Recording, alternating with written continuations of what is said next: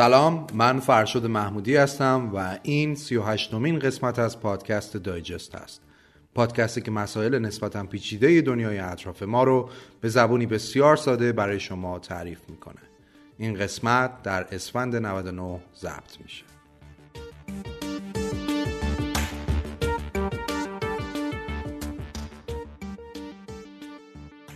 خب سلام و خوش اومدین به قسمت دوم تصمیمات. و استدلال های بهتر با آگاهی از خطاهای شناختی و مغلطه ها در قسمت قبلی ما خیلی مختصر به بررسی رایج ترین سوگیری های شناختی پرداختیم. خطاهایی مثل خطای برچست زدن، خطای تایید، در دسترس بودن یا اویلیبیلیتی، خطای لنگر، اثر عرابی یا گله‌ای، اطلاعات اشتباهی، اثر حاله‌ای و اثر دانینگ کروگر. معمولا اینها جز رایج ترین سوگیری های شناختی هستند ولی لیست این سوگیری ها بسیار زیاده. اما این قسمت قرار بریم سراغ مقلته ها همونطور که گفتیم مقلته ها ایراداتی هستند که در استدلال های ما وجود دارن. و الان که باشون آشنا بشیم می‌بینیم که چقدر در زندگی هر روزه ما پررنگ هستن و شناختشون باعث میشه که استدلال های بهتری بسازیم و بتونیم مکالمات معنادارتری داشته باشیم. اسپانسر این قسمت از پادکست دایجست همراه کارته. همراه کارت یک اپلیکیشن پرداخته. منظور از اپلیکیشن پرداختم اپلیکیشنیه که میشه باهاش کارت به کارت کرد شارژ و بسته اینترنت خرید قبض پرداخت کرد یا کلی از این مدل کارها. احتمالا شما هم از خیلی از این اپلیکیشن ها که معمولا مانور زیادی روی جایزه و قرعه کشی دارن استفاده کردین. اما همراه کارت یه فرقی با بقیهشون داره. فرقش هم اینه که به جای قرعه کشی و جایزه تمرکزش رو گذاشته روی محصولش. اینطوری که یا یه سرویسی رو اضافه نمی‌کنه یا اگه کرد سعی می‌کنه استفاده از اون رو به راحت ترین شکل ممکن طراحی کنه. تا بتونه تجربه دلچسبی رو برای کاربرهاش رقم بزنه. مثلا برای خرید شارژ همراه کارت ویجت رو طراحی کرده. ویجت در واقع همون میونبری از اپلیکیشن هاست که می‌تونین روی صفحه گوشیتون اضافه کنین تا به امکانات اصلیشون دسترسی داشته باشین. با اضافه کردن ویجت همراه کارت می‌تونین تنها با لمس یک دکمه شارژ بخرین. هزینه این شارژ از موجودی کیف پولتون که قبلا اضافه کردین کم میشه. اینطوری دیگه لازم نیست وارد اپلیکیشن بشین یا حتی اطلاعات کارت بانکیتون رو وارد کنین. حالا شما هم اگه تصمیم گرفتین خودتون این اپلیکیشن رو تجربه کنین می‌تونین از کافه بازار و Google Play برای اندروید و از سایت همراه کارت برای آیفون دانلودش کنید ممنون از اسپانسر این قسمت از پادکست دایجست. همراه.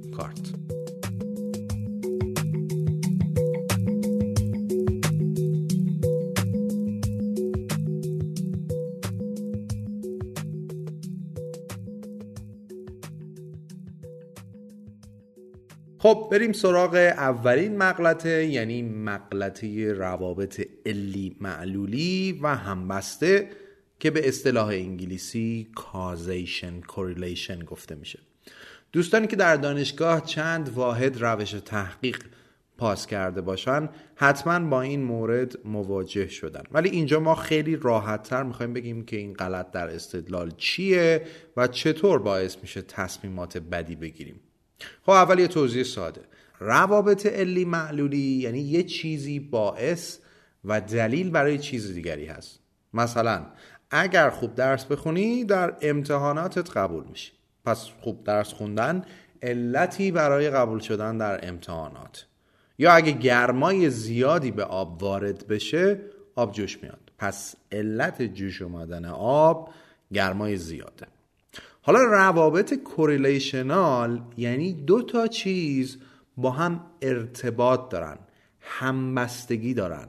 نه اینکه علت و معلول هم باشن. مثال افزایش فقر در جامعه همراه با افزایش فحش است یعنی فقر که میره بالا فحشا هم میره بالا. خب حالا نکته اینه که ما همیشه هی این دوتا رو با هم قاطی می‌کنیم. یعنی که مثلا بگیم خب پس فقر دلیلی برای افزایش فحش هست. این مثال علکی ها خیلی پیش میاد که ما روابط همبسته رو با روابط علی معلولی میکس کنیم قراقاتی کنیم. برای همین هم هست که توی تست های جیمت برای کسایی که می‌خوان برن MBA بخونن و مدیر بشن تو قسمت منطق تست زوم می‌کنن روی این قضیه و نکته درستی هم هست اتفاقا. ایده اینه که یک مدیر خوب باید بتونه میون سیلی از داده ها که بهش داده میشه به درستی روابط علی معلولی رو از همبسته تشخیص بده. چند تا مثال با هم ببینیم.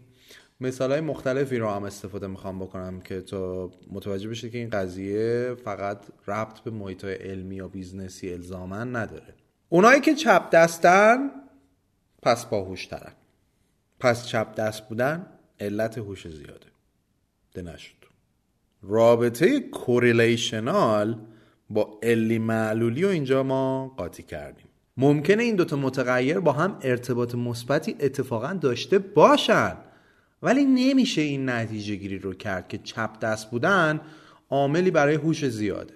چون ممکنه اصلا شانسی باشه این قضیه یا یک عامل سوم این وسط هست که ما اونو ندیدیم. این یکی رو دقت کنید. تعداد بازدیدهای سایت ما در ماه فروردین کم شده و اون ماه هم ما رمزون بوده.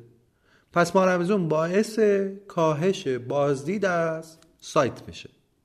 ممکنه بشه و ممکنه همین علتش باشه. ولی با این استدلال نمی‌تونید به این نتیجه برسید. چرا؟ چون ممکنه اتفاقات دیگه در اون ماه هم افتاده باشه. ولی چون شما دوچار خطای لنگر و تاییدی یعنی کانفرمیشن پس عوامل دیگر رو دنبالش نمیگردی. و از یک رابطه همبسته یعنی کوریلیشنال نتیجه گیری علی می‌کنی. به این یکی نگاه کنیم. ما فروشمون این ماه کم شده. دقیقا در همین ماه هم ما اومدیم شرکت پخشمون رو عوض کردیم. پس معلومه دیگه شرکت پخش جدید عامل فروش کم این ماهه. بریم گیر بدیم به شرکت پخشه. می‌بینید الگو رو دیگه. دیگه ما فراموش می‌کنیم که ممکنه در اون ماه اتفاقات دیگه ای هم افتاده که از دید ما پنهان مونده و اثر خطای اویلیبیلیتی که قسمت قبلی گفتیم هم مزید علت شده و یک مقلته هم در استدلالمون به وجود اومده و تهش میشه یه تصمیم بد. حالا دقت کنید دیگه چرا ما اسم این اپیزود رو گذاشتیم تصمیمات و استدلال های بهتر. روزی که ذهنمون به این مغلطه حساس شه شکه میشیم از حجم زیاد مغلطه هایی که بین روابط علی و معلولی و همبسته می‌بینیم و میشنویم. میرید تو آمار مدرسه نگاه می‌کنید و می‌بینید که کسایی که غیبت بیشتر داشتن کسایی بودن که بیشتر نمره هاشون اتفاقا پایین بوده. در نتیجه نتیجه گیری می‌کنید که غیبت باعث افت نمره ها میشه و میرید یه تصمیمی هم اونجا می‌گیرید. در صورتی که ممکنه تمام کسایی که غیبت داشتن در اون مدرسه اتفاقا یه دلیل دیگه هم بوده که باعث افت درسشون می‌شده. اینکه همشون مشکل خانوادگی داشتن مثلا یا اینکه کودک کار بودن. در نتیجه فرضیه این که غیبت باعث افت نمره میشه غلطه. هرچند که این دوتا متغیر خیلی هم رابطه همبستگیشون با هم زیاده. اگه به این مقلته خوب حساس بشید تحول شگرفی در تحلیل اطلاعات در مغز شما به وجود میاد. این همون مهارتیه که اگر مثلا وزیر بهداشت شدید بهتون کمک می‌کنه که بین اطلاعات مختلف تشخیص بدین چه عواملی باعث و علت شیوع کرونا هستند و سیاست ها و دستورات مقتضی رو بدین. اگه نتونید خوب این روابط رو تشخیص بدین نتیجهش میشه تصمیمات غلط که ممکنه خیلی هم هزینه بر باشه و اتفاقا بی تاثیر روز نیست که من شخصا با این مقلته مواجه نشم. از جلسه هایی که توش میرم تا مکالمات ساده با دوستان و حتی خانوادم. خب بریم سراغ مقلته بعدی.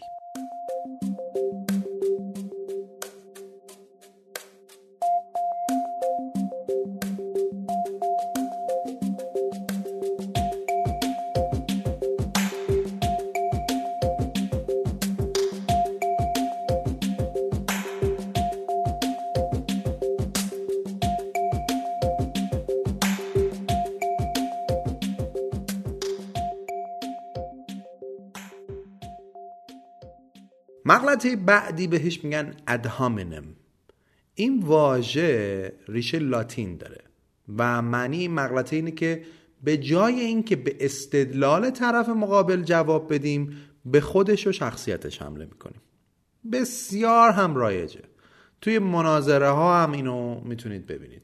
در حقیقت این عرستو بود که میگن این مغلطه رو کشف کرد و توضیح داد که چطور حمله کردن به خود شخص و نه به استدلالش یک مغلط است.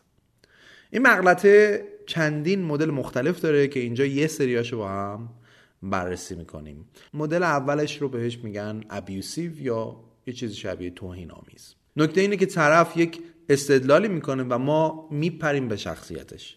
به این مثال دقت کنید. مثلا یک سیاستمداری داره از یک سیاستی صحبت می‌کنه و بعد ما بگیم ای بابا هرچی این سیاستمدارا میگن چرت و دروغ.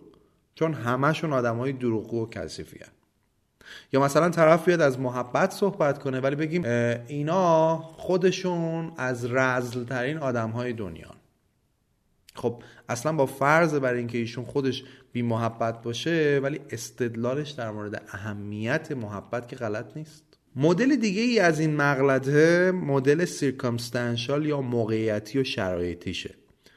تو حالت قبلی مستقیم به خود شخصیت طرف حمله می کردیم ولی در این مدل به شرایطی که طرف توش هست حمله می‌کنیم. تا سعی کنیم استدلالش رو زیر سوال ببریم.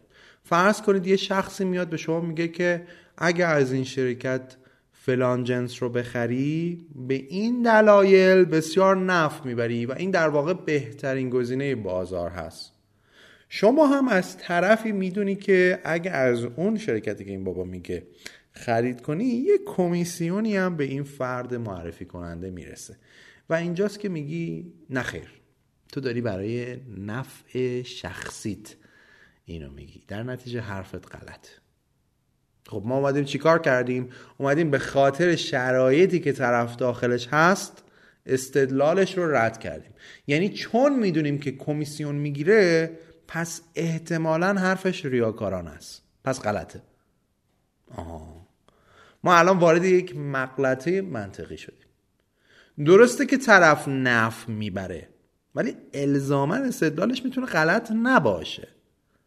یعنی شاید واقعا چیزی که طرف میگه بهترین گزینه بازاره.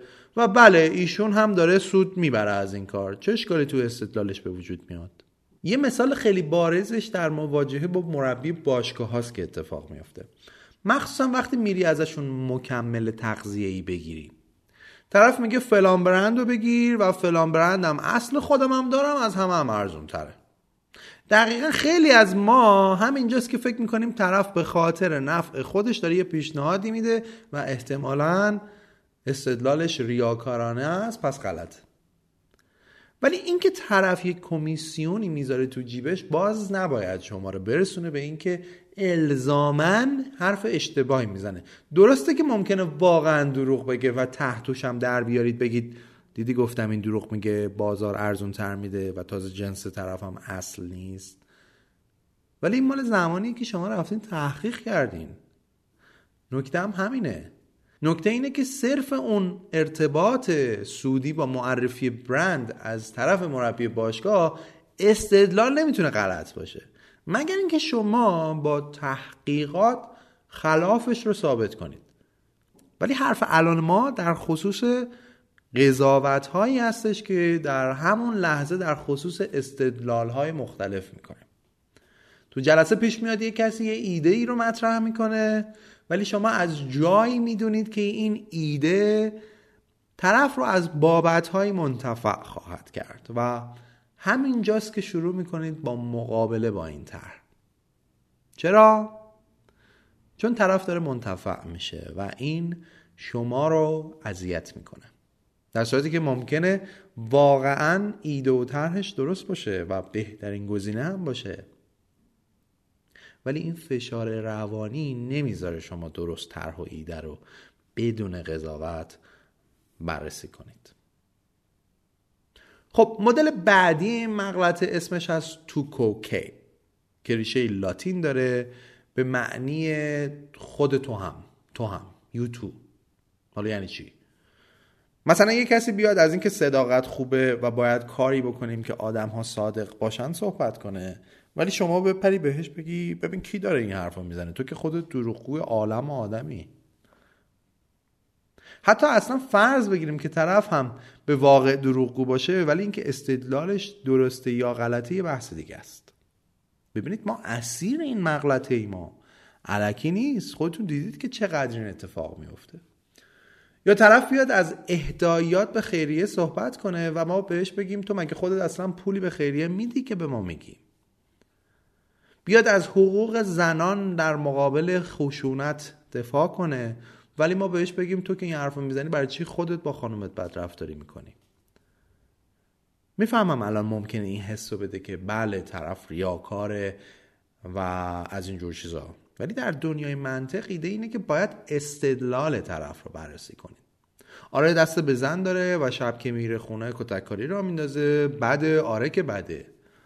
ولی الان این طرحی که داره میده به حقوق زنان کمک می‌کنه یا نمی‌کنه؟ اینا رو باید جدا کنیم وگرنه دچار مغلطه های استدلالی میشیم. یه نوع دیگه ای که از مغلطه حمله به شخص و نه به استدلالش وجود داره مغلطه گیلت بای اسوسییشن یا ارتباط با یک چیز منفی است. مثلا من گیاهخوار می‌خوام بشم هیتلر هم گیاهخوار بوده. پس گیاهخواری رو می‌ذارم کنار. حرفی که شما داری می‌زنی دقیقا عین حرف دونالد ترامپه و از اونجایی که مثلا طرف یعنی دونالد ترامپ برای شما مثلا منفور بوده پس استدلالش هم پس این استدلال هم اساسا غلط. ایده اینه که چون یکی یه چیزی هر چی یک حس منفی در موردش وجود داره پس حالا هر کی یا هر چیزی که تداعی کننده اون باشه پس غلط. کلا مقلت های استدلالی از این نوع بسیار بسیار رایجن و خیلی در زندگی روزمره پیش میان. الان که به عید داریم نزدیک میشیم و بحث های فامیلی و نشست ها بیشتر خواهند شد دقت کنید کاملا مشهوده و می‌بینید. مخصوصا زمان اخبار. آها تو تاکسی هم البته خیلی اتفاق میفته خب بریم سراغ مغلطه بعدی.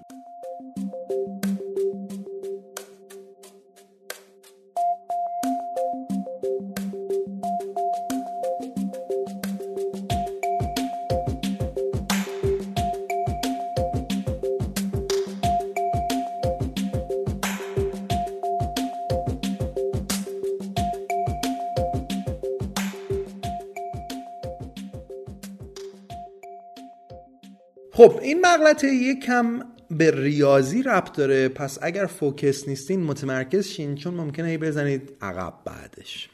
با یک مثال شروع می‌کنیم. فرض کنید مثلا من فرشاد کسی بودم که در زمان دبیرستان و دانشگاه درس های ریاضی و احتمالات هم عالی بوده و همش هم بیست گرفتم و کلا خیلی تو آمار و احتمالات خبرم حالا به نظرتون کدوم یکی از این دو سناریو محتمل تره؟ اینکه من یک نقاش بسیار کار درست باشم گزینه الف و گزینه ب اینکه من یک نقاش بسیار کار درست و پوکرباز قهار باشم. یکم فکر کنید و تو ذهنتون یک جواب رو انتخاب کنید. گزینه الف یا گزینه ب؟ اگر جواب شما گزینه ب باشه یعنی همونی که من پوکر باز قهاری هم باشم یعنی بر اساس تحقیقات شما و 80 درصد باقی مردم همین جواب دادین و احتمالا تعجب می‌کنید اگه بشنوید که این غلط اه چرا غلطه؟ دلیلش در احتمالاته کلا در قانون احتمالات احتمال وقوع یک اتفاق خیلی بیشتر از وقوع دو اتفاق با همه. به این مثال دقت کنید. در هر هزار نفر احتمال کدوم بیشتره؟ اینکه ده نفر نقاش باشن یا اینکه هم نقاش باشن و هم پوکرباز خوب. به این دلیل که شرط های بیشتری اضافه میشه در نتیجه سختتر میشه که آدمهایی پیدا بشن که جفتشو بلد باشن. پس احتمالش کمتره. دقیقا مثل همین مثالی که زدیم. احتمال اینکه من نقاش باشم بیشتره تا اینکه هم نقاش باشم و هم پوکر باز خوب. حالا چرا ما اشتباه کردیم؟ به خاطر غلطی به اسم کانجانکشن فلسی یعنی ما به خاطر داستانی که وجود داره روایتی که وجود داره یعنی درس آمار و احتمالات احتمالا به پوکر ربط دارن و در نتیجه میایم این انتخاب رو می‌کنیم که من ممکنه که پوکر باز پوکر باز هم باشم و این استدلال رو می‌کنیم. در صورتی که همونطور که دیدیم قانون احتمالات دقیقا برعکس اینو میگه. در اصل مغلطه پیوستگی یا کانجانکشن حرفش اینه که ما انسان ها به متغیرهایی که جزئیات بیشتری دارن و اون جزئیات مرتبط تر هستن با داستانهایی که ما باهاشون آشنا هستیم وزنه بیشتری برای احتمال وقوع میدیم. و همینجاست که ممکنه اشتباه کنیم. ممکنه. این تأثیر داستان ها و روایت ها رو در زندگی ما نشون میده که چقدر جزئیات یک داستان و ربط هایی که به هم تو ذهن ما دارند می‌تونند باعث این بشن که ما استدلال ها و تصمیمات غلطی داشته باشیم. نمی‌دونم فیلم مانیبال رو دیدین یا نه. اگر ندیدین تو این تعطیلات نوروز حتما ببینینش و متوجه میشین که چطوری یک شخصی با استفاده از قوانین ریاضی و احتمالات تاریخ یک باشگاه بیسبال رو تغییر میده و چقدر ایده هایی که مطرح میشه برخلاف جریان حاکم بر باشگاه های بیسبال بودن. ما هر روز با تصمیم گیری هایی در زندگی و کارمون مصادف هستیم که دچار چنین مغلطه های میشیم و جلوی دید درستمون رو می‌گیرن. یعنی این داستان های پس زمینه ای ذهن ما رو دچار خطا در نتیجه گیری استدلال می‌کنه. حواسمون باشه دیگه. ما هر روز با داده های بسیاری از اطلاعات یا انسان ها سر کار داریم و با این داده هاست که داریم نتیجه گیری و تصمیم سازی می‌کنیم. پس یاد بگیریم که کجا ممکنه داریم خطا می‌کنیم. چون بعضا این خطاها بهاش سرنوشت و قصه زندگی آدم های دیگه است. اسپانسر این قسمت فروشگاه اینترنتی یونیت هست. یونید یک بازار اینترنتیه که هر چیزی که لازم دارید رو توش می‌تونید پیدا کنید. از اقلام مصرفی گرفته تا لوازم خونگی و وسایل نقلیه و املاک. حالا چرا باید از یونید استفاده کرد؟ به غیر از اینکه هر چی می‌خواید می‌تونید توش پیدا کنید. فرض کنید شما یه چیزی رو لازم دارید و نمی‌دونید که چه کسی اینو داره. میرید درخواستتون رو در یونیت ثبت می‌کنید و همه تأمین کننده های مرتبط درخواست شما رو می‌بینن و بهتون پیشنهاد میدن که ما از این جنس داریم و با این قیمت و مشخصات. فرض کنید رفتید یه جایی یه لباسی رو دیدین خوشتون اومده. ازش یه عکس می‌گیرید و می‌ذارید تو یونیت. ببینید چه کسی اینو داره یا براتون می‌تونه تولیدش کنه. تأمین کننده های مختلف درخواست شما رو می‌بینن و بهتون پیشنهاد میدن و شما می‌تونید از بین تمام پیشنهاداتتون یکی رو انتخاب کنید. در همه جای ایران هم سرویس دارن. وبسایتشون هم هست youneed.ir you هم یه دونه یو هست و نید اپلیکیشنشون هم می‌تونید از گوگل پلی و بازار یا اپ استور دانلود کنید. ممنون از یونیت برای اسپانسری این قسمت از پادکست دایجست.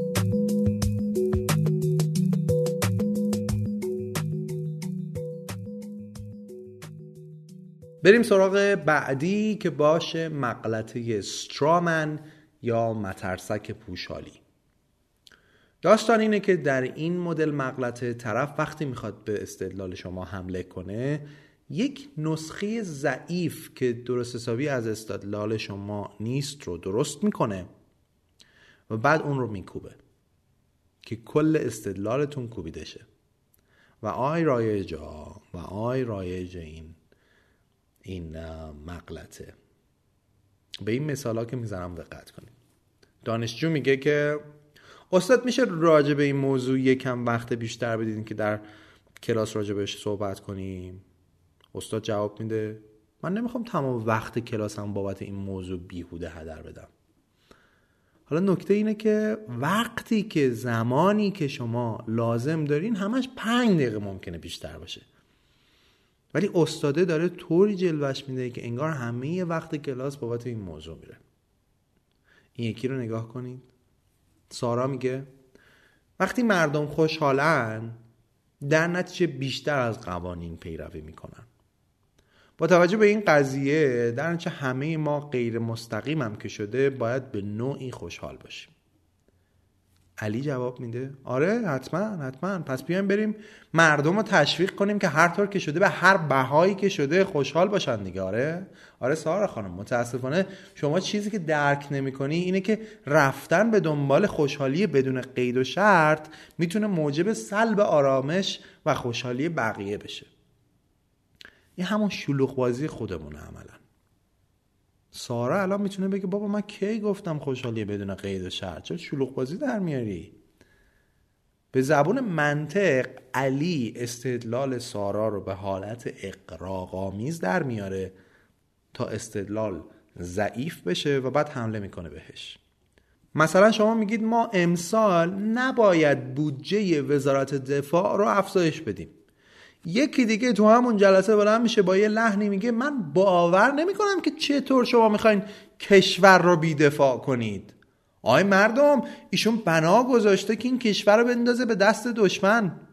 قشنگ تیپیک استدلالایی که مثلا ممکنه شما تو رادیو مجلس بشنوید.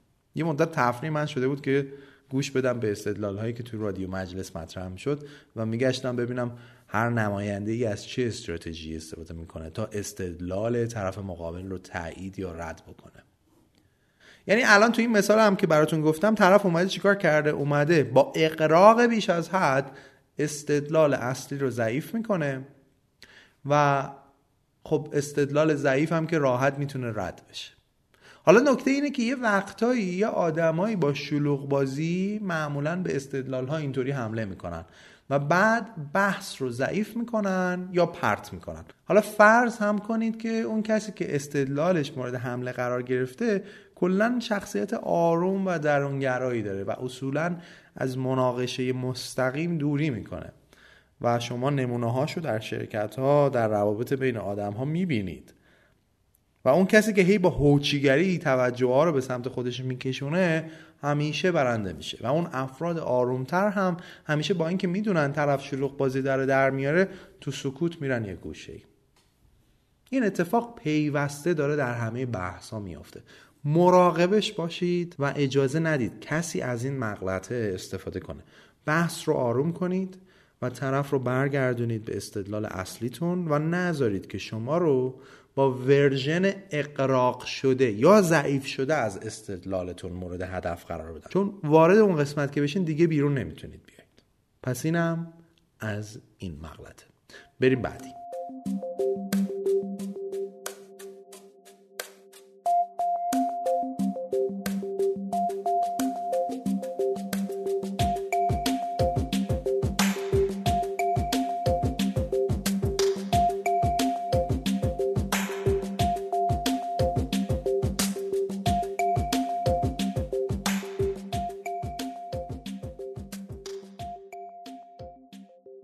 مغلطه بعدی که یه جورایی شبیه به قبلیه از اسم یک ماهی گرفته شده به اسم رد هرینگ یا شاه ماهی قرمز. این اسم از آموزش سگهای شکاری میاد. وقتی که می‌خواستن سگهای شکاری رو آموزش بدن که دنبال یک نوع از بو خاص برن از شاه ماهی قرمز که بوی شدیدی داشت استفاده می‌کردن تا سگ یاد بگیره که دنبال بو حرکت کنه.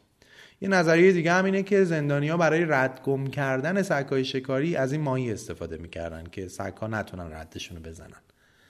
حالا اصل داستان اینه که موضوع به حواس پرت کردن ربط داره. یعنی وقتی شما یک استدلالی مطرح می‌کنید طرف سعی می‌کنه شما رو از موضوع اصلی پرت کنه و از زاویه دیگه ای بهتون حمله کنه که خب یه جور مغلط هست که اتفاقا در ادبیات هم ازش استفاده میشه. مثلا مطرح می‌کنن که آقا ما این طرح آوردیم برای نجات یوز ایرانی و این اقدامات باید انجام بشه و انقدر از بودجه محیط زیست به این ترتیب هزینه بشه و در نتیجه این نتایج رو هم خواهد داشت. بعد یه دفعه باز مثلا تو مجلس مطرح می‌کنن آقا الان 45 درصد مردم دارن از فقر میمیرن شما نشستی برای نجات گربه و پلنگ تصمیم گیری می‌کنی و شلوغ بازی به همراهش و بحث کشیده شدن به جای دیگه. مثل همیشه. در صورتی که اصلا چه ربطی داره آقا جان؟ یعنی حتی اگر اهمیت موضوع این فقر مردمم بالا باشه بازم بی ربطه. اون موضوع باید به شکل جداگانه ای مطرح بشه. این هم یک طرحی از بودجه قبلا تصویب شده خود محیط زیسته. اگه این مثلا الان کنسل بشه مشکل فقر مردم حل میشه. چرا ماسدار می‌زنین رو قیمه به قول معروف. ببینید چیه؟ داستان این مغلطه اینه. از این مغلطه خیلی در مناظره های سیاسی اتفاقا استفاده میشه.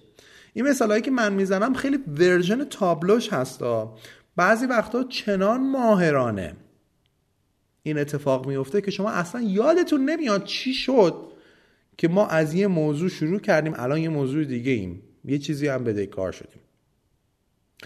به قول هری ترومن سی و سومین رئیس جمهور آمریکا اگه نمی‌تونی متقاعدشون کنی پس گیجشون کن. بعضی انقدر از این مغلطه توی مکالمه استفاده می‌کنن که کاملا موضوع از ریل خارج میشه و به راحتی شما استدلال هاتون رو میبازید. بریم سراغ بعدی. مغلطه بعدی که من خودم به شخص هر روز شخصا میبینمش و لمسش می‌کنم اسمش هست hasty generalization یا کلیت بخشی سریع و زود. ایده اینه که ما از یک سری داده محدود خیلی زود به یک نتیجه گیری کلی برسیم. پا میشیم وارد یه شهری میشیم. 20 ماشین اولی که می‌بینیم تو اون شهر دارن بد رانندگی می‌کنن ما رو به این استدلال و نتیجه میرسونه که مردم این شهر چقدر بد رانندگی می‌کنن. چهار تا دونه لورو چهار تا دونه کرد و ترک دیدیم با یک رفتار خاصی و به این نتیجه می‌رسیم که کردها فلان ترک ها بسان لورها چنان. حالا تا اگه خودمون دیده باشیم در بیشتر مواقع که همونم ندیدیم فقط عملا از چهار نفر شنیدیم تازه اونا هم خودشون شنیدن و ندیدن.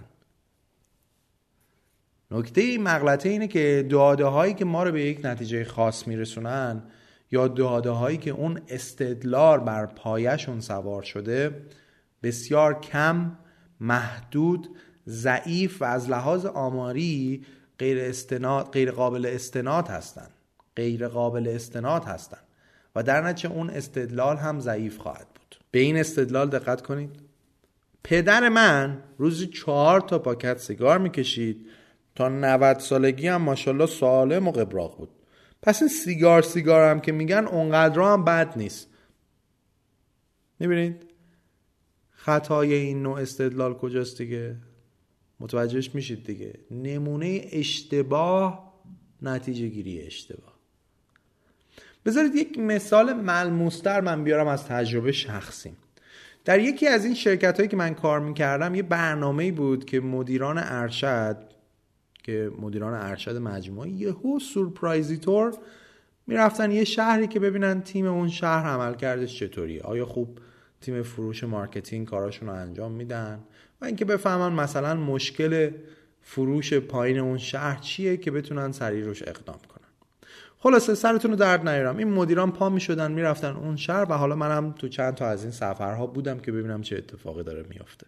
برنامه هم حدودا یکی دو روزه بود و در مجموع مثلا اگه یه شهری 500 تا 600 تا فروشگاه داشت. می‌رسیدیم حدود 15 الا 20 تا فروشگاه رو بریم سر بزنیم و باهاشون حرف بزنیم.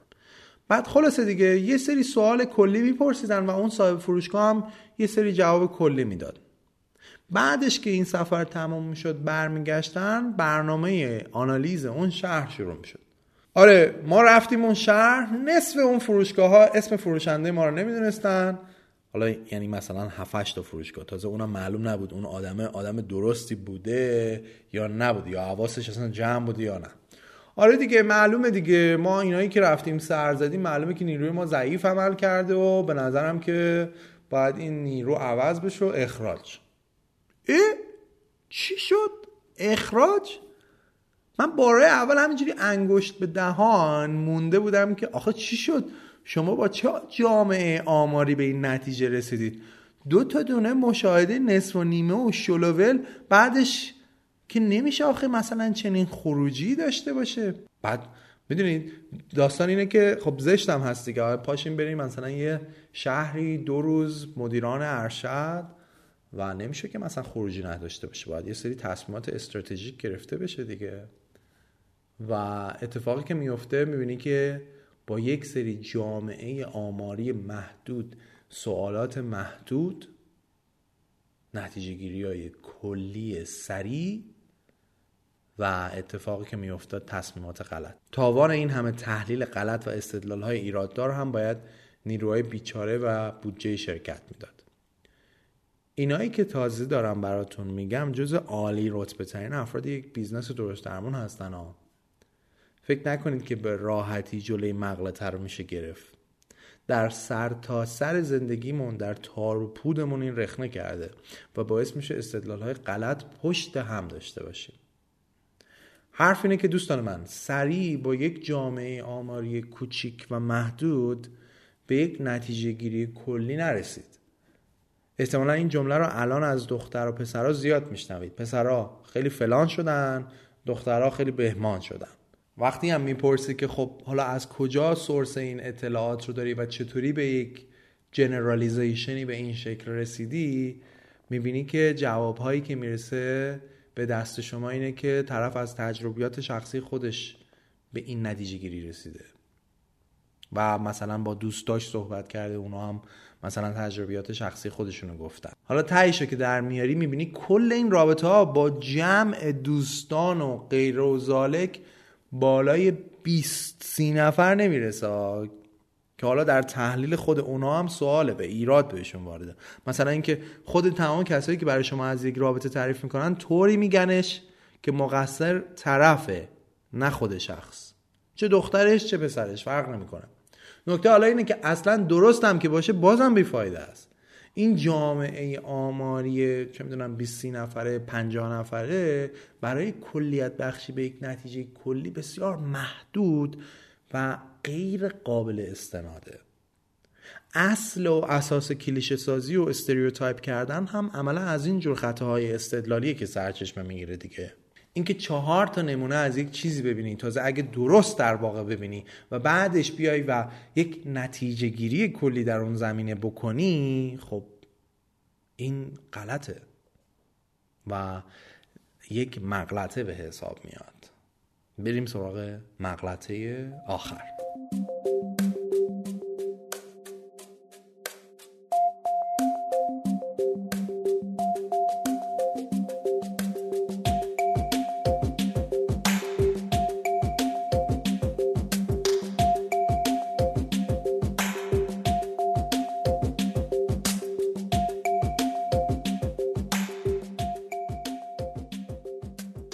آخر هم می‌خوام که به یک مغلطه بسیار معروف و رایج که اسمش رو بارها شنیدیم اشاره کنم. یعنی قیاس معالفارق یا فالس انالوجی یعنی اینکه دو تا چیز بی ربط رو با هم قیاس کنی و ازشون یک نتیجه گیری کنی. در حقیقت قدرت قیاس به اینه که می‌تونه آدمها رو متقاعد کنه به این شکل که باور یا حسی که به یک موضوع دارن رو انتقال بدن به یک موضوع دیگه. یعنی که نشون بدیم چون دوتا چیز با هم تو بعضی چیزا شباهت دارن پس تو چیزهای دیگه هم شباهت دارن. در صورتی که خطایی که اینجا شکل می‌گیره اینه که چون دوتا چیز تو بعضی از ویژگی ها شبیه هستن دلیل نمیشه که تو چیزهای دیگه هم همینطور باشه. مثلا به این استدلال نگاه کنید. تحقیق شده که در مدارسی که کلاس های موسیقی و برنامه های آموزشی در این خصوص گسترده تره بچه ها هم کلا درس ها و نمره هاشون بالاتره. پس اگه ما می‌خوایم که وضعیت عملکردی دانش آموزان رو در مدارس تقویت کنیم بهتره که بریم و بودجه موسیقی مدارس رو بیشتر کنیم و کلا آموزش موسیقی رو در مدارس در دستور کار قرار بدیم.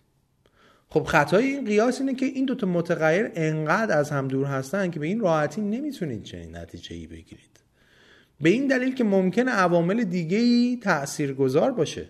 شاید مدارسی که برنامه های موسیقی وسیع تری دارن کلا بودجه و امکانات بهتری در همه موارد دیگه هم دارند یا شاید در زمان ثبت نام تست های خاصی برای گزینش می‌گیرن که بچههایی که کلا باهوشتر هستن رو ثبت نام می‌کنن و هزار تا عامل دیگه. حالا ممکنه واقعا هم همین علتش باشه ولی نکته ما اینه که با این نوع استدلال و به این شکل قیاس ولنگواز نمیشه به این نتیجه رسید و این نتیجه گیری یک غلط منطقی داره توش. به این یکی گوش کنید مدیر مدرسه میاد میگه از این به بعد باید یونیفرم بپوشید. بعد بچه ها میگن آخه چرا؟ میگه چرا نداره؟ شما تو بیمارستان ندیدین که همه یونیفرم بپوشن تو ارتش ندیدین؟ این هم هم موفقن. این هم هم نظم دارن. اینجا هم پس از این به بعد به همین ترتیب. ایشون کاری که داره می‌کنه اینه که قیاس معل فارق زوری می‌کنه. دلیلی که تو بیمارستان یا ارتش یونیفرم پوشیده میشه الزاما با دلیلی که در مدرسه یونیفرم پوشیده میشه یکی نیست. حالا کاری ندارم که این کار خوبیه یا نه. می‌تونست دلایل دیگه استفاده کنه. ولی این مدل قیاس مقالط است. به این دلیل که شما به عنوان کادر بهداشتی به دو دلیل عمده یونیفرم بپوشید یکی اینکه بهداشت بسیار مهمه و برای اینکه از انتقال آلودگی جلوگیری بشه در شرایط حساس یونیفرم میپوشی. و دوم اینکه ارباب رجوع همیشه در فضای بیمارستان هست پس باید بتونه به راحتی کادر درمان رو شناسایی کنه. هر دوی این دلایل از درجه اعتبار در خصوص مدرسه ساقطن. مگر اینکه به دلیل دیگه ای استناد بشه. مثال های اینجور قیاس های اشتباهی رو ما هر روز داریم می‌بینیم. و جالب این که تصمیماتمون رو هم بر مبنای همین ایرادات منطقی می‌گیریم. مقالطه ها بسیار مفصلن و اینجا ما بیشتر از 4 5 مدلشون رو بررسی نکردیم. در حقیقت دانشجوهای رشته فلسفه به خوبی به صورت مفصل با این موارد در منطق آشنا میشن و البته خیلی علمی تر من دیگه به خاطر سهولت و روان بودن پادکست اون تقسیم بندی های استدلالی رو ازش صرف نظر کردم. ولی بیشتر هدف این دو قسمت این بود که کمی با این مباحث بیشتر آشنا بشیم تا استدلال های بهتر و در نتیجه تصمیم گیری های بهتری داشته باشیم. مخصوصا که الان یک روز بیشتر به سال 1400 نمونده براتون سالی رو آرزو می‌کنم. در وهله اول پر از سلامتی چه جسمی و چه روانی. و بعد هم امیدوارم که در سال بعد هر روز تصمیم های بهتری برای زندگیتون بگیرید. سال نو همه همراهان عزیز دایجست. پیشا پیش مبارک.